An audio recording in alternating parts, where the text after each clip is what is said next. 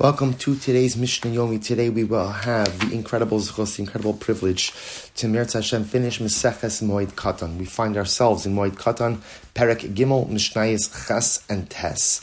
Mishnah Ches, Mishnah 8 says as follows, In Manichin Asamita Barachov, Shulahargilas Hesped. Once again, when we go ahead and we have a kvura, or when we have a levias, a funeral on Chalamayid, we do not go ahead and leave the funeral bier in the street, which was the normal case, in order not to go ahead and encourage Hespedim eulogies. Remember, the halacha is that if you bury someone on Chalamayid, you are not permitted to deliver a eulogy on Chalamayid. So what they used to do is they would they would place like the casket or the, the, the bier, the funeral bier, kind of in the middle of the street, close off the street. Everybody would gather. They deliver hespedim. So on Chalamayid, we just take the deceased immediately to be buried, and we do not put the funeral bier in the middle of the street in order not to encourage any type of hespedim. And in general, when a woman passes away, we never leave the funeral bier. We never leave the funeral bier in the street. covered.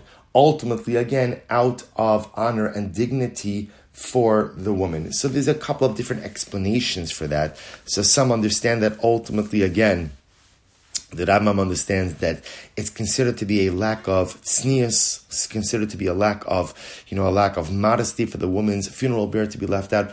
Others explain, interestingly enough, that this was dafka in a tragic case of where a woman died in the midst of childbirth. And there was a concern that the body may still be issuing forth blood after her death, and it would be a bizayon, a lack of dignity to leave the to leave the body out in a state like that. So they kind of made like a blanket rule that we do not leave the we do not put the the funeral bier of a woman in the streets. Rather, again, right after death, we we we bury. Of course, there's an opportunity for eulogies, but it sounds like more often than not, eulogies were delivered even after the burial. So the Mishnah goes on. He says, "Noshim bamoin ma'anos avalom Women during Chalamayid ma'anos. Now we're actually going to define this term in the next Mishnah, but what it means is ma'anos is a form of crying out, of, of mourning, of wailing together. Avalom metapchos. Metapchos was when the women used to clap, you know, their hands one against the other as a display of mourning. It's almost like a clapping, not a joyous clapping, but a mournful clapping. Rabbi Yishmael Rabbi Yishmael says, Hasmuchos lemita metapchos. Those who are closest to the funeral bier have the ability to go ahead and clap their hands together. Again, not out of joy, but out of a display of mourning. Last Mishnah Meseches Moed Katan. Berashe Chadashim Bechanukah B'Purim Anosh Chodesh, Chanukah Purim, Ma'anos umetapchos. Women are permitted to go ahead and Ma'anos cry out together or people are permitted to no, women, people are permitted to cry out together,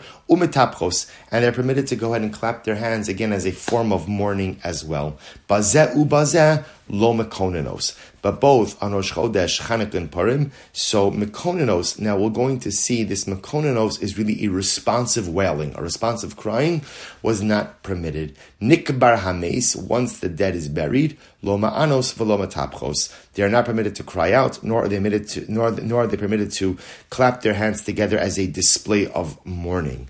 Ezehu inui. When what is this ma'anos? What is inui? Shekulon onos ka'achas. It's when all the women were crying out together.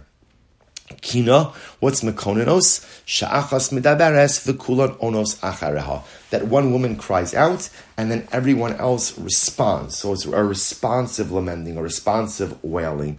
So the Mishnah goes on. The Mishnah says, "Shene emar koter the pasuk from Yirmiyahu vela meidna benosechem nehi."